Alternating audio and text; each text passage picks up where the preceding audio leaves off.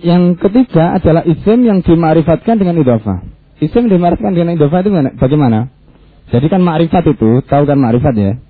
Makrifat itu kata benda, isim, yang di situ disertai ciri-ciri atau lawan. Pertama makrifat itu adalah lawan dari nakiro. Kemudian ciri-ciri makrifat itu misalnya ada alnya, ya nama, baik itu nama orang atau nama uh, kota atau nama apa, ya pokoknya nama. Kemudian kata ganti, ya. Kemudian kata petunjuk, ya. Sini ada ini keterangannya, marifat apa semuanya ada di situ. Nah, kemudian ada ada makrifat yang ada kata yang dimarifatkan dengan mudof. Ya, contohnya seperti ini, auladikum. Ya, aulad itu adalah bentuk nakiro, ya, tidak ada al, tidak nama, macam-macam tadi itu, tetapi dia dimudafkan pada kata ganti, kum itu kata ganti. Nah, lafat auladikum itu adalah bentuk nakiro yang dimudafkan kepada uh, kata ganti yang marifat. Nah, yang seperti ini itu bisa dikatakan sebagai bentuk apa? Sewat umum. biasanya, biasanya sewat umum yang dimudafkan itu konteksnya dengan jamak. Ya contoh lagi misalnya. Di dalam Al-Quran itu dikatakan fagsilu wujuhakum, wujuh. Wujuh itu jamak, jamak taksir yang dimudafkan kepada kata kum. Ya, itu juga berarti juga berarti sifat umum, ya. Kemudian lain lagi misalnya arjulakum, itu juga begitu, sifat umum. Jadi wujuhakum, aidiakum itu sifat umum, ya. Nah, kemudian yang lain lagi misalnya isim nakiro dalam konteks nafi, syarat atau larangan. Ya.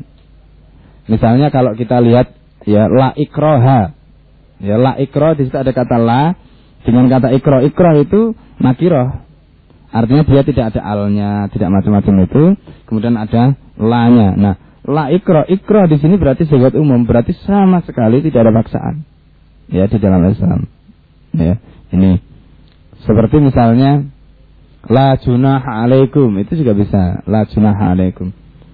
Ya, ini. Atau misalnya uh, la haula wala quwata itu juga begitu. Itu berarti sifat umum. Ya, sifat umum. Itu. Jadi konteks la eh konteks apa namanya nakiro yang berada dalam konteks penafian. Ya, syarat atau larangan. Ini contoh-contohnya ada di sini. Kemudian yang kelima ya isim syarat. Isim syarat. Isim syarat itu termasuk ini termasuk uh, umum. Faman syahida. Itu siapa saja di antara kalian yang menyaksikan ya, itu man itu siapa saja. Isim yang juga berarti syarat. Siapa saja yang menyaksikan maka faliasum nah, jadi syarat ya. Contoh yang lain lagi misalnya. Wama atakumur rasulu fahudu. Jadi ma di situ juga berarti umum yang kenapa? Karena ma itu berarti syarat di situ. Ya. Ma itu berarti syarat. Ya. Ini.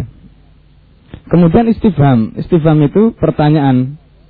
Man fa'ala hadza fi aliyatina. Siapakah yang melakukan perbuatan ini terhadap Tuhan kami? Nah, itu man di situ umum. Mada aradallahu bi hadza matala. Itu juga umum. Kemudian isim mausul. Ya. Isim mausul, lihat di sini, isim mausul itu adalah isim yang atau kata yang di situ berfungsi untuk menjadi penyambung antara satu kata dengan kata yang lain. Contoh waladina, lafat alladina. Kalau ada alladina itu berarti umum. Ya, berarti um umum. Kemudian kadang-kadang isim mausul itu bisa berupa man, ya bisa berupa ma dan begitu seterusnya. Seperti contoh-contoh di situ. Kemudian ada kalanya yang plural yang berbentuk nakiroh, rijalun, latul hihim tijaratun. Jadi rijalun di situ. Itu juga sifat umum.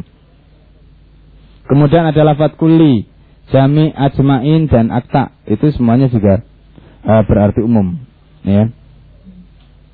Anda bisa lihat semuanya contoh-contoh di situ. Nah, uh, yang perlu kita pahami sekarang dalam konteks umum, umum itu biasanya kaitannya dengan khos ya. Dengan kata lain ada dalil umum, ada dalil khos. Nah, dalam hal ini yang perlu kita pahami, kaidah usulnya begini. Ya, kaidah usulnya itu begini. uh, al umum ya buka bi umumihi malam yarid dalil tahsis. Keumuman dalil umum itu tetap dengan keumumannya selama tidak ada dalil tahsis. Nah dalil tahsis itu nanti di dalam usul fikih itu bisa macam-macam. Ada tahsis yang apa namanya mutasil dan ada yang munfasil. Mutasil itu contohnya kayak begini nih. Kalau misalnya Al-Quran mengatakan uh, uh, Fagsilu wujuhakum wa aydiyakum ilal marafiki. Jadi ilal marafiki itu menunjukkan bahwa kita ini kan al marafik itu kan jamak ya. Ya. Eh, maaf. Uh, tadi kan jamak. Jadi kata aidiakum itu pertama bentuknya adalah jamak, jamak taksir, kemudian dimudahkan pada kata kum, ya. Nah, itu berarti sebagai umum. Berarti logikanya kita diperintahkan oleh Allah untuk membasuh tangan itu dari ujung ini sampai ke sini, karena tangan itu dari ujung sampai ke sini. Tetapi karena di situ ada tahsis, mutasil, artinya tahsis yang bersambung dengan konteks tadi dalam satu kalimat, ya, yaitu dengan adanya ilah.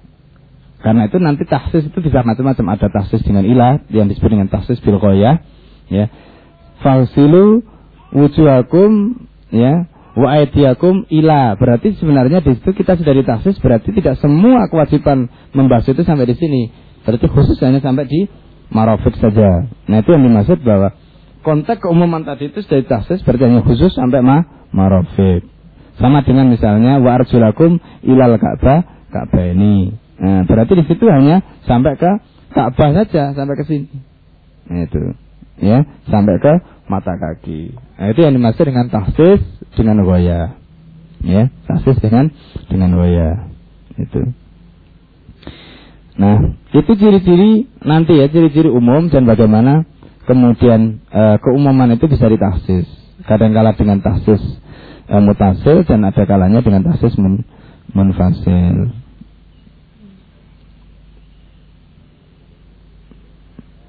Ya, ini e, yang khusus-khusus ini kontak khususnya Anda bisa lihat semuanya di sini ciri-cirinya ada kan di situ ada tanda-tandanya semua yaitu dalam buku saya itu jadi lebih mudah untuk Anda baca.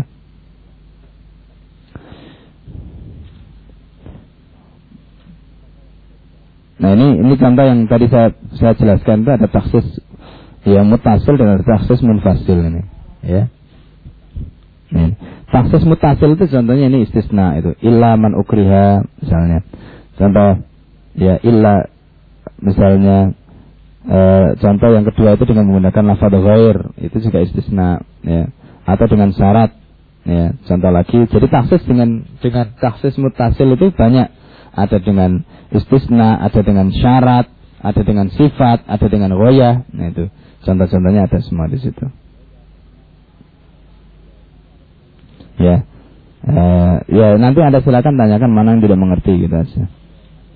Kemudian yang kedua adalah taksis munfasil, yaitu taksis yang terpisah. Nah taksis munfasil itu maksudnya adalah Al-Quran ditaksis dengan Quran, misalnya, atau Al-Quran ditaksis dengan Sunnah, atau Al-Quran ditaksis dengan semua sahabat, atau Al-Quran ditaksis dengan kias. Nah, ini contoh-contohnya ada semua. Ya. Atau taksis e, as-sunnah dengan Quran, atau taksis sunnah dengan sunnah, ya. Kemudian taksis sunnah dengan semua sahabat, taksis sunnah dengan kias, ya, dan begitu seterusnya. Mantuk dengan mafhum, ya, itu ada semua contoh-contohnya itu. Ya, Anda nanti bisa apa namanya e, tanya mana yang tidak mengerti. Kemudian yang ketiga adalah mutlak dan mukoyat. Ya, konteks mutlak dan mukoyat. Nah, kapan suatu kata itu disebut mutlak? Nah, di sini kita harus mengerti tentang sehat atau bentuk lafat itu. Ya, halaman 187 itu. Ya. Jadi misalnya pertama berupa perintah yang menggunakan masdar seperti tadi. Ya, fador berrikob. Nah, itu. Ya, fador berrikob. Nah, konteks fador ba itu bisa dikatakan sebenarnya e, kalau kita katakan ada apa namanya lafat masdar yang kemudian berfungsi sebagai perintah seperti kasus fatahrir rokobah di sini juga ya. Maka bisa dikatakan bahwa lafat tahrir itu adalah bentuk masdar dari harar haru tahrir. Sedangkan rokobah adalah isim nakira yang berada dalam struktur kalimat perintah. Nah kalau ada segot ada kata nakiro yang jatuh setelah setelah seperti ini setelah masdar maka rokoba itu berarti mut mutlak ya. Berbeda dengan tadi misalnya fadar berikop rikop itu bukan nakiro tetapi rikop tadi itu adalah makri marifat. Nah sehingga rikop itu tidak termasuk dalam kategori uh, mutlak. Sedangkan fatahari rokobatin rokobatin ini mutlak ya karena dia ada uh, masdar yang merupakan perintah kemudian setelah itu ada uh, nakirah yang jatuh setelah master yang berupa perintah tadi. Kemudian misalnya nakirah yang jatuh setelah struktur perintah seperti harir rokobatan ini juga bisa, ya. Tuh. Atau misalnya berita dalam konteks kekinian dan futuristik, ya ini contohnya mudore uharriru rokobatan. Nah, lafaz rokoba itu juga mutlak karena dia jatuh setelah fi'il mudore. Ini. Kalau jatuh setelah fi'il madi tidak. Ya. Kenapa kok fi'il madi itu tidak? Karena apa yang sudah dikerjakan oleh fi'il madi itu kan sudah diketahui jadi dia mutlak lagi. Misalnya begini, tu rokoba, saya sudah membebaskan budak. Maksudnya budak yang mana ya? Budak yang sudah saya lepaskan itu. Jadi tidak mutlak lagi. Nah, tapi kalau uharrir rokoba, saya akan baik itu sekarang atau yang akan datang. Nah itu karena karenanya maka kontak budak yang akan kita lepaskan itu masih mutlak budak yang mana ini terserah. Nah jadi itu makanya ukharir itu ya yang jatuh setelah ukharir itu bisa disebut mutlak.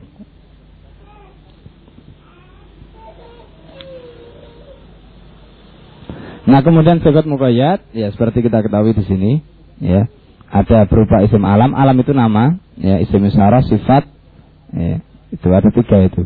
Kemudian takyidul mutlak itu juga sama dengan kasus uh, taksisul am tadi itu ada kalanya munfasil dan ada kalanya mut mutasil. Ya, contoh-contohnya bisa lihat di situ. Ya. Ya seperti yang saya contohkan misalnya kasus Umar itu itu takyid munfasil ya.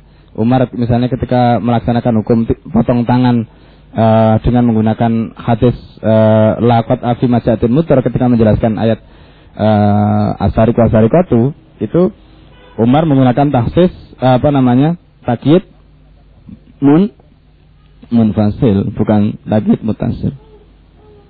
Itu.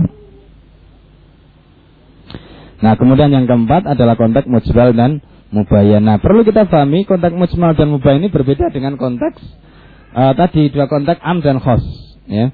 Kalau mujbal mubayyan ini tidak terkait dengan lafat ya. Artinya di situ tidak ada segot tidak ada segot seperti segot misalnya am atau mutlak itu ada segotnya bisa dicirikan dengan begini begitu. Tidak. Tapi kalau mujmal mubayyan ini nggak bisa. Ya. Karena itu tidak ada segot ya. Nah maka di sini saya menggunakan istilah bentuk Ya, bukan menggunakan istilah sifat karena biasanya di dalam ahli di dalam istilah ahli bahasa kalau istilah sifat itu ada ada istilahnya bentuk khasnya. Baik itu dengan partikel ini itu dan sebagainya tadi itu itu disebut sifat. Tapi kalau di sini disebut bentuk itu ya istilah yang saya pakai lah dalam konteks buku ini, ya. Misalnya pertama mujmal dalam konteks perbuatan. Ya, mujmal dalam konteks perbuatan itu misalnya jika Rasulullah melakukan sesuatu di depan para sahabat ya yang madul atau maksudnya tidak jelas bagi mereka. Misalnya hadis tentang zul yatain ya mengenai salam. Ini. Ya. Di sini diceritakan tentang kasus Dzul Yadain. Jadi hadis ini terkenal dengan hadis Dzul Yadain.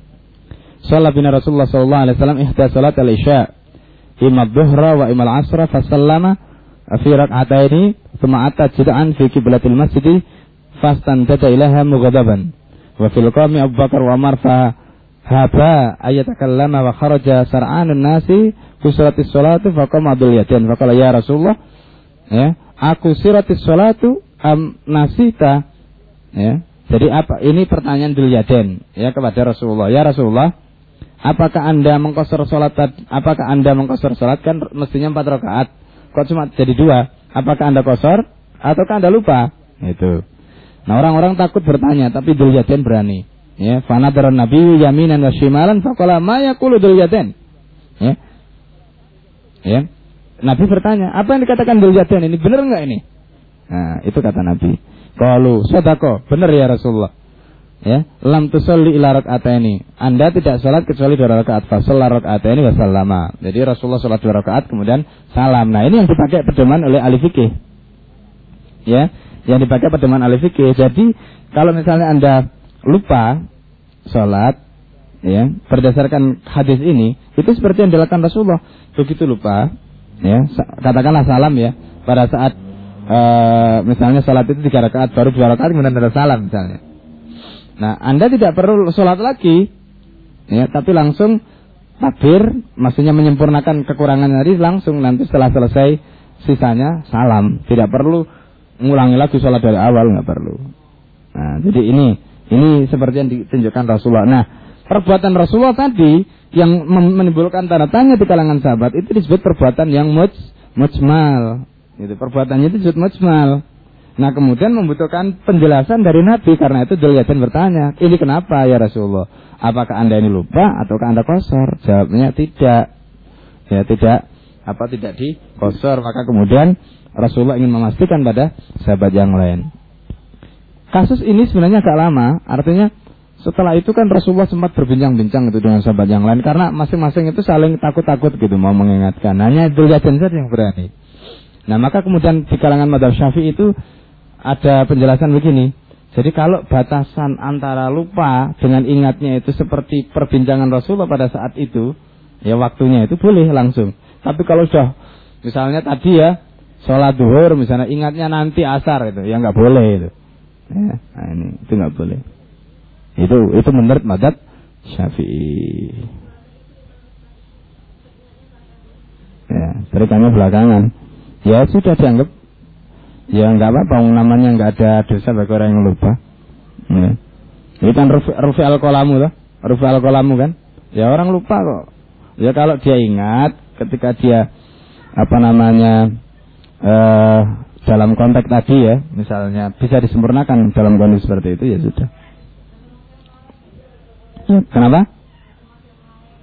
Oh, ya tidak. Ya itu lain konteksnya. Kalau misalnya kan begini ya, jadi kadang-kala mungkin orang itu sholat nggak konsentrasi, ya, ya sholat nggak konsentrasi misalnya, ya tetap berlaku hukum biasa. Maksudnya kalau dia lupa karena lalai atau lupa karena apa, ya tetap kalau dia misalnya selesai sholat kemudian pada saat itu dia ingat ya bisa hukum seperti Rasulullah tadi itu dia jalankan. Di situ tidak ada persoalan apakah lupa atau karena sengaja atau karena tidak itu persoalan lain. Yang kedua adalah lafat mustarok. Jadi kalau ada lafat mustarok, jadi kasus kuruk misalnya, kuruk itu mustarok antara haid dengan tur itu mustarok. Nah itu juga begitu itu termasuk musmal. Nah kemudian nanti perlu penjelasan, ya penjelasan. Kemudian ada lafat murokab ini, lafat murokab. Lafat murokab itu begini, yang dimaksud murokab itu kan nanti di dalam bahasa Arab itu kan ada dua kontak ya, lafat lafat mufrad dan murokab. Yang dimaksud mufrad itu satu kata, yang dimaksud murakab itu adalah lafaz yang terdiri lebih dari satu satu kata. Contoh misalnya di sini. Au ya'fu alladhi biyadihi uqdatun nikah. Nah, alladhi biyadihi uqdatun nikah. Orang yang di tangannya memegang akad nikah. Itu siapa? Nah, di sini ada dua kemungkinan. Pertama wali dan kedua suami. Nah, gitu loh. Ini juga termasuk lafaz ganda yang berarti mujmal. Ya, karena dua kemungkinan tadi. Kemudian yang keempat adalah kata ganti yang merujuk pada lebih dari satu arah.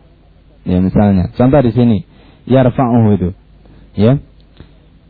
Mangkana yuridul izzata falillahil izzatu jami'an ilahi yas'atul kalimut tayyibu wal amalu sholihu yarfa'uhu. Jadi yarfa'uhu itu domirnya hu itu kembali ke mana? Apakah kembali kepada ya al amalu soleh?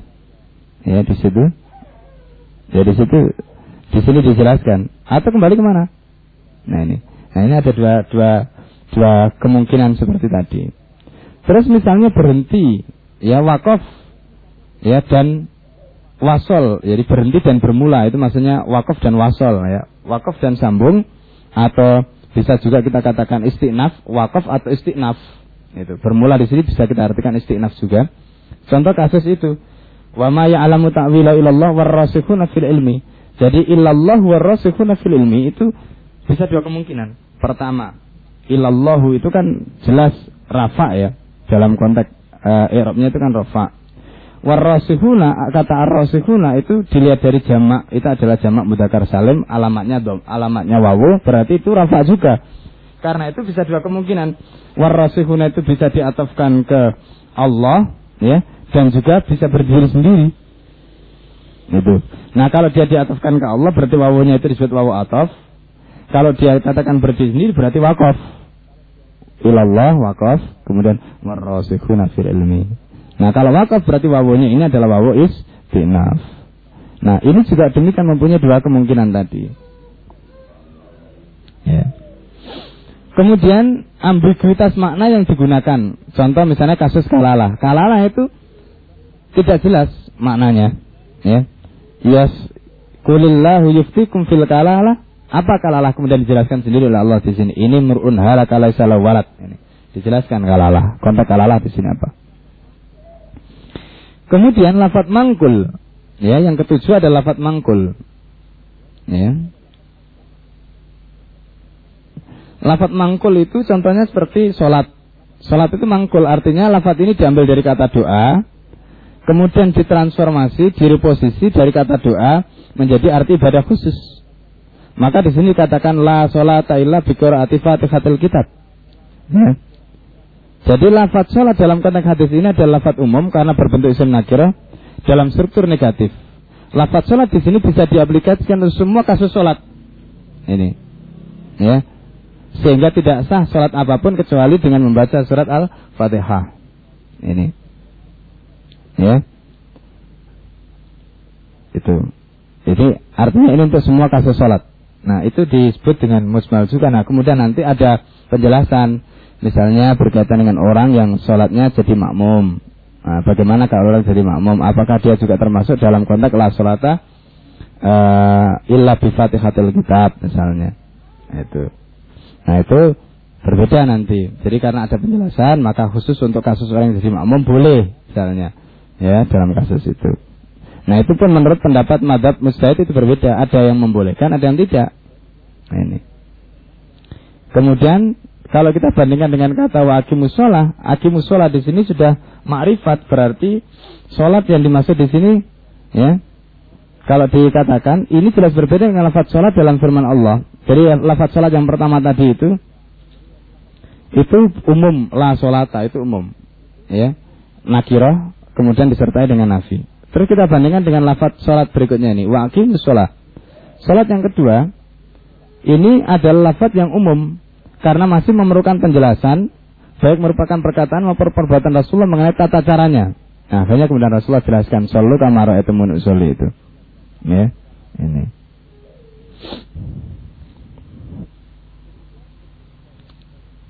Kemudian bentuk mubayan. Mubayan ini juga demikian. Mubayan itu adalah konteks.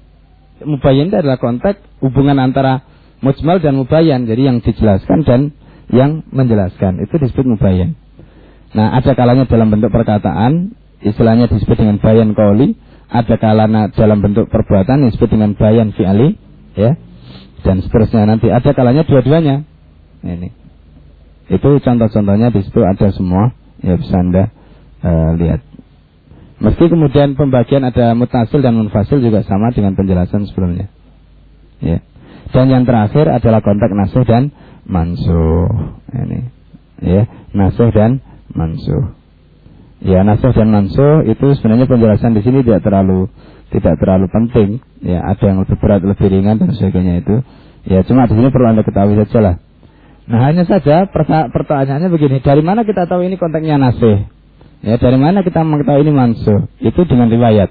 Ya tidak bisa kemudian semata-mata karena ini berbeda konteksnya sama kemudian yang satu mengatakan begini yang satu oh ini nasi oh ini lebih awal ini lebih akhir oh ini nasi ini masuk nggak bisa begitu. Jadi harus ada ketentuan berdasarkan riwayat. Itu bisa ketahui dengan melalui uh, riwayat dari para sahabat. Ya itu. Nah oleh sebab itu pembahasan tentang nasi dan masuk itu merupakan satu kajian yang berdiri sendiri dalam kajian ulumul Quran biasanya ya ada satu pembahasan tersendiri tentang nasi dan mansuh uh, yang juga dibahas di dalam konteks tadi.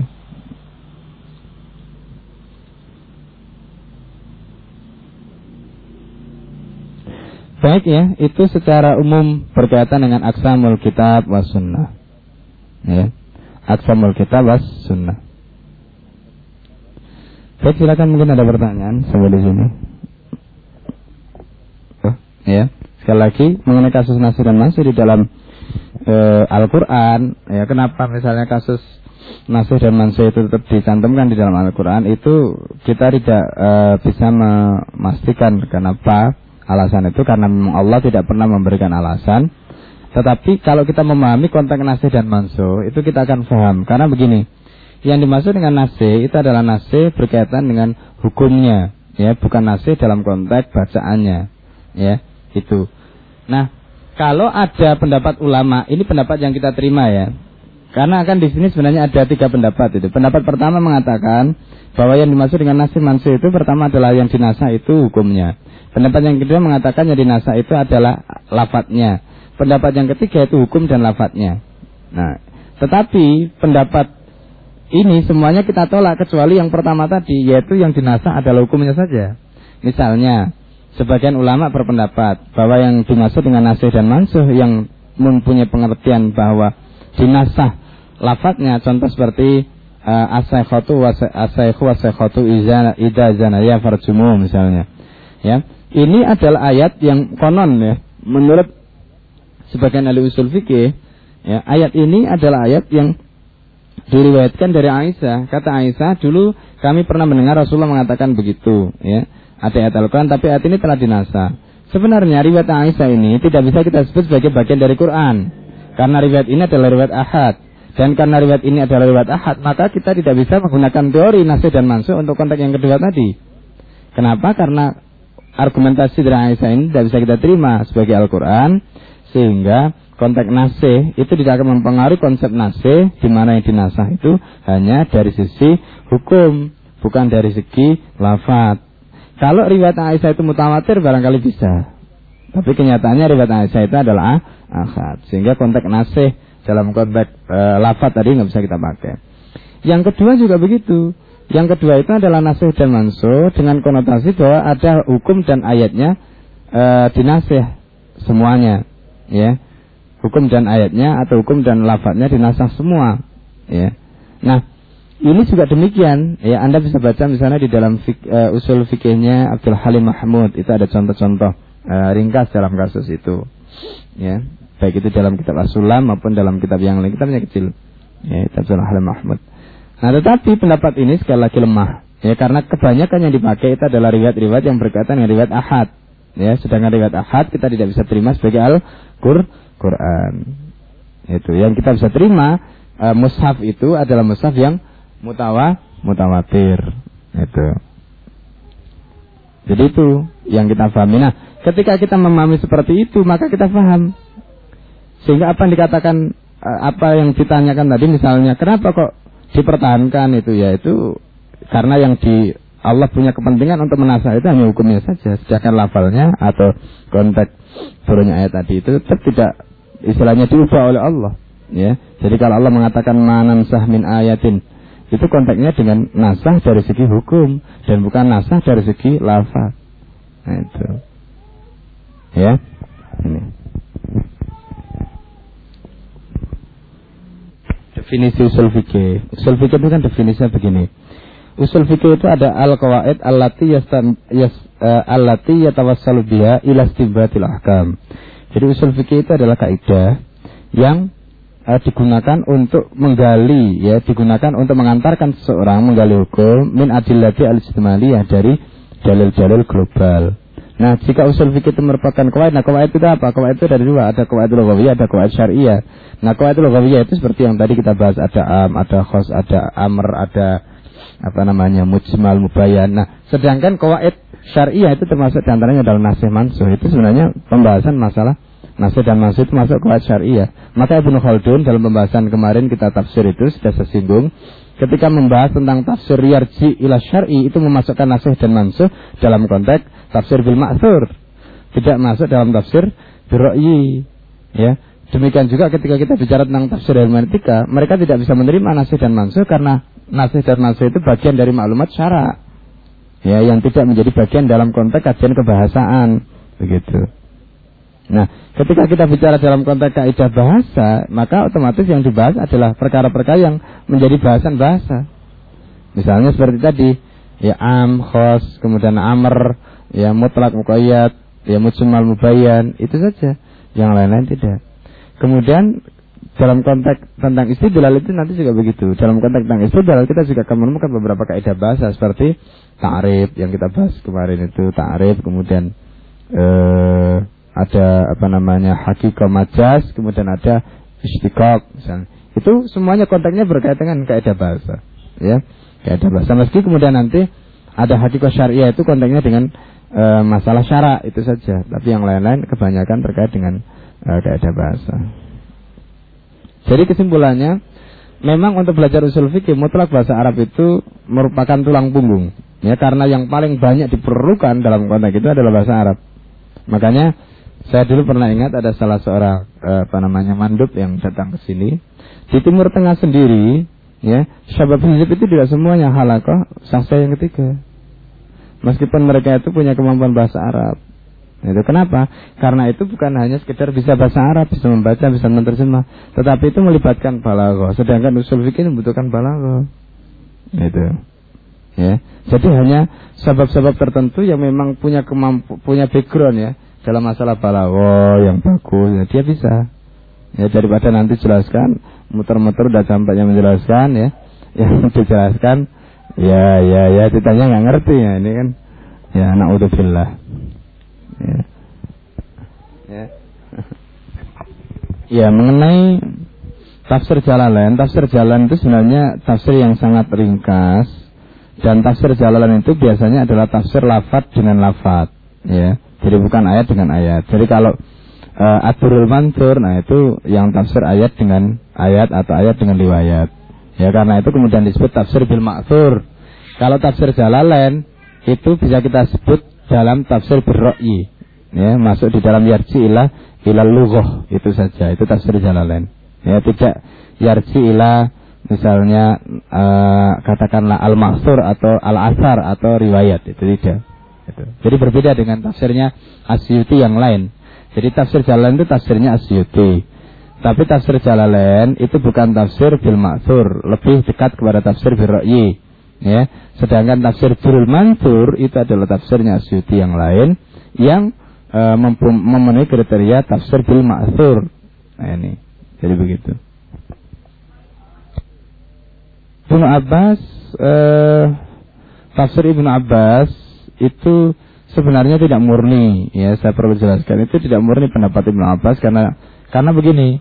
Tafsir yang ditulis oleh generasi uh, apa namanya sahabat itu tidak ada yang sampai kepada kita. Kalau tak ada yang sampai kepada kita itu tafsirnya uh, kurang kredibel. Bukan karena sahabatnya tetapi karena yang membawa setelahnya. Jadi dengan banyaknya uh, misalnya Israelia dan sebagainya dimasukkan di situ Nah itu yang menjadi persoalan kemudian tafsir tadi itu menjadi tidak kredibel. Kalau seandainya ada tafsir mereka yang sampai kepada kita dan kredibel, maka saya yakin tafsir itu yang paling baik itu. Nah, karena itu kalau kita lihat di dalam sejarah tafsir, ulama yang boleh dikatakan concern menafsirkan Al-Quran secara lengkap itu pertama kali adalah uh, Al-Farra, ya, itu yang tafsirnya sampai kepada kita. Yang lain-lain belum sampai, ya, itu yang pertama dan yang menafsirkan secara utuh, ya uh, tafsir Kotoda, misalnya tafsir-tafsir yang lain itu nggak sampai ke kita, ya nggak sampai ke kita. Saya itu punya tafsirnya Al ya, tafsirnya Al itu tiga jilid. Memang tidak lengkap tafsir Al itu.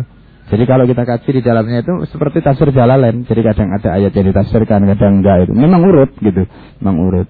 Ini. Nah tentu uh, apa namanya itu ya kembali kepada pandangan mufasir pada waktu itu ya dalam hal ini Al-Farra. Itu. Dari mana kita tahu tafsirnya Al-Farra itu merupakan tafsir yang pertama kali ditulis secara urut? Kita bisa melihat kitab-kitab yang membukukan tentang tentang ensiklopedi ya seperti kitab Al-Fihris misalnya. Ya, kitab Al-Fihris itu di situ kitab yang ditulis pada abad ke eh, empat Hijriah. Ya, kita pertama kali tentang ensiklopedi yang ditulis oleh ulama pada waktu itu sebelum kitab-kitab yang lain. Nah, kitab Al-Firis itu banyak ya bicara kepada kita tentang misalnya kitab-kitab yang dulu tidak sampai kepada kita, termasuk di antaranya yang saya ceritakan tadi, uh, kitabnya Al-Farra itu. Nah, Syatajuddin Anabani di dalam kitab sahih yang pertama itu mengutip dari penjelasan Al-Firis ya, Ibnu Nadim ya itu. Al-Firis itu cuma satu jilid segini saja. Ya, kitabnya nggak besar. Ya, tapi subhanallah ya di situ banyak uh, mutiara-mutiara yang terpendam. Ya, itu itu Al-Firis. Nah, yang lebih lengkap dari Al-Firis ya ada ya seperti Wafiatul Ayan ya atau misalnya kitab-kitab yang lain itu lebih lebih besar karena memang ditulis oleh ulama setelahnya dan ya lebih lengkap daripada Al-Firis. Itu. Ya. Jadi begitu ya. Dalam kaidah apa namanya? sifat mubalaghah istilahnya ya. Jadi kata, kata pertama kata tawafun itu kan pakai tasdid ya, tawafun itu pakai tasdid ya. Nah, tawafun itu pertama yang perlu kita pahami uh, itu adalah bentuk mustaq ya. Ini. Ya, tawafun itu adalah bentuk mustaq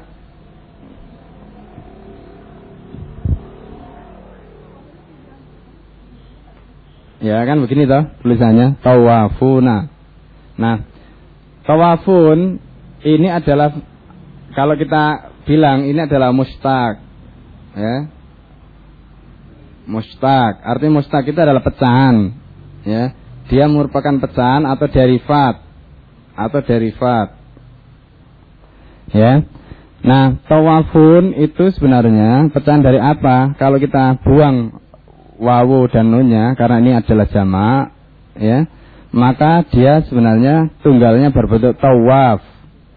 Tawafun begini. Ya pakai pakai uh, dematain. Nah tawaf itu adalah merupakan bentuk kalau di dalam bahasa Arab disebut dengan segot mubalaghah. Ya segot mubalaghah. Apa segot mubalaghah? Segot mubalaghah itu adalah bentuk yang menunjukkan hiper. Itu hiper.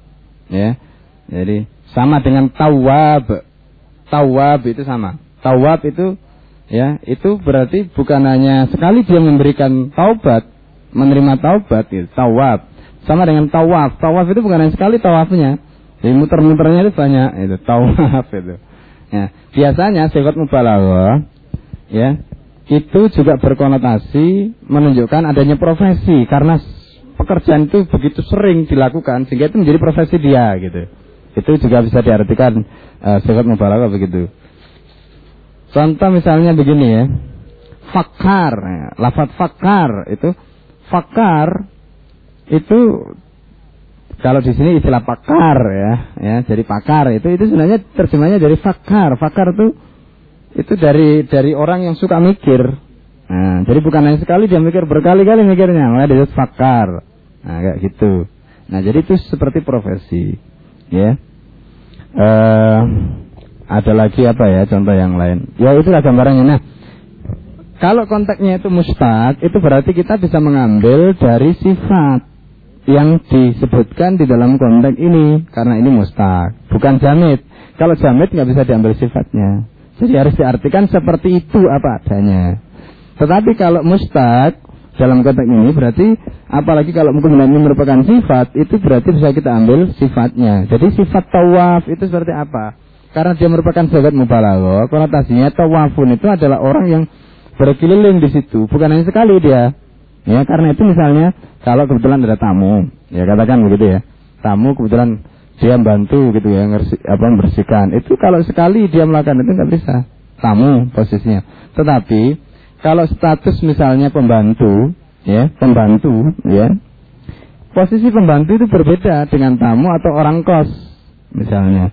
Karena tawaf di situ posisi pembantu itu kan begini dia yang dimaksud dengan tawaf itu sebenarnya istilah untuk kucing yang gelibet itu loh ya tawaf itu kan sebenarnya istilah untuk kucing yang gelibet itu jadi suka kan biasanya kucing itu sama kita ya kan biasanya suka muter aja di kaki maka dia disebut tawaf gitu. karena dia muternya nggak sekali ya muter itu disebut tawafu nah Siapa sih orang yang masuk dalam ring tawafun itu? Nah, pertama ya kita bisa lihat bisa ya, apa namanya kita sebut ya karena dia orang yang memang dia berada di sekitar hidup kita. Kemudian yang kedua pembantu juga bisa. Pembantu bisa disebut dengan tawafun karena dia memang eh, istilahnya yes memang geliput sama kita gitu. Ya. Kemudian dia juga diberi otoritas untuk misalnya ya masuk kamar macam-macam ke mana-mana ya tempat kita tanpa ada ada istilahnya izin khusus atau apa dari kita ya itu maka bisa kita masukkan dengan tawafu. Nah ini sebenarnya kaitannya dengan masalah ilat nanti ya atau istilahnya bisa kita ambil dengan mafhumnya. Kalau pembantu itu kenapa dia bisa dimasukkan dalam kategori tawafun? Karena dia memenuhi kriteria sebagai tawaf. Tadi itu orang yang berputar-putar dalam dalam lingkungan hidup kita sama dengan kasus Buddha itu. Tetapi pengapa anak kos misalnya ya itu tidak bisa atau tamu misalnya tidak bisa. Karena mereka tidak bisa memenuhi kriteria tawaf. Barangkali mereka hanya tawaf sekali tetapi tidak tawaf dalam konotasi eh, yang terus-menerus tadi dalam kehidupan kita. Karena itu ya konotasi tadi terbatas pada orang-orang tertentu. Nah, itu. Misalnya begini lagi, ya. Apakah misalnya saudara, ya, katakanlah saudara ipar dan sebagainya, apakah mereka juga bisa disebut dengan apa namanya tawafun dan sebagainya? Kalau misalnya dibolehkan, saudara ipar nanti bukan pakai bukan pakai dalil tawafun, ya, bukan pakai itu, tapi pakai konteks yang lain, ya. Jadi itu. Jadi kesimpulannya yang jelas dia tidak masuk dalam konteks itu, ya dalam konteks tawafun tadi ya. Nah karena tawafun adalah sifat yang berarti tertentu punya konotasi khas seperti itu. Nah seperti apa konotasinya tadi? Ya seperti yang tadi saya sudah jelaskan. Jadi intinya begitu. Kenapa? Ya nanti dalam itu istimai